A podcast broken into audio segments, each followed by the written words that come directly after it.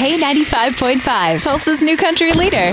From Tulsa to Nashville, if it's happening in country music, you hear it first with Cait and Bradley's Country Now. It's brought to you by River Spirit Casino Resort. This is not a joke. This Friday, Thomas Rhett fans will finally be able to get their hands on his latest album, Where We Started. It's going to feature 15 new songs, including the lead single, Slow Down Summer, which you hear right here on K95. I think from a sonic standpoint, this record is extremely versatile, and I feel like if you enjoyed my Centerpoint Road album, I think you're going to really enjoy this record as well. A lot of just great songs that remind you of your past, and also a lot of songs that make you want to party. And so I think when you listen to this record, I don't think you're going to get bored. I honestly don't know if I've listened to a record and gotten bored, but that's encouraging to know. If you fall asleep, that's a bad sign. How's that? Yeah, that's true. Thomas will be here at the BOK Center on September 24th, and there are still great seats available, by the way. Yes, be sure to get your tickets. LeAnn Rimes headlining the just-announced CMT Crossroads LeAnn Rimes and Friends special that is airing April 14th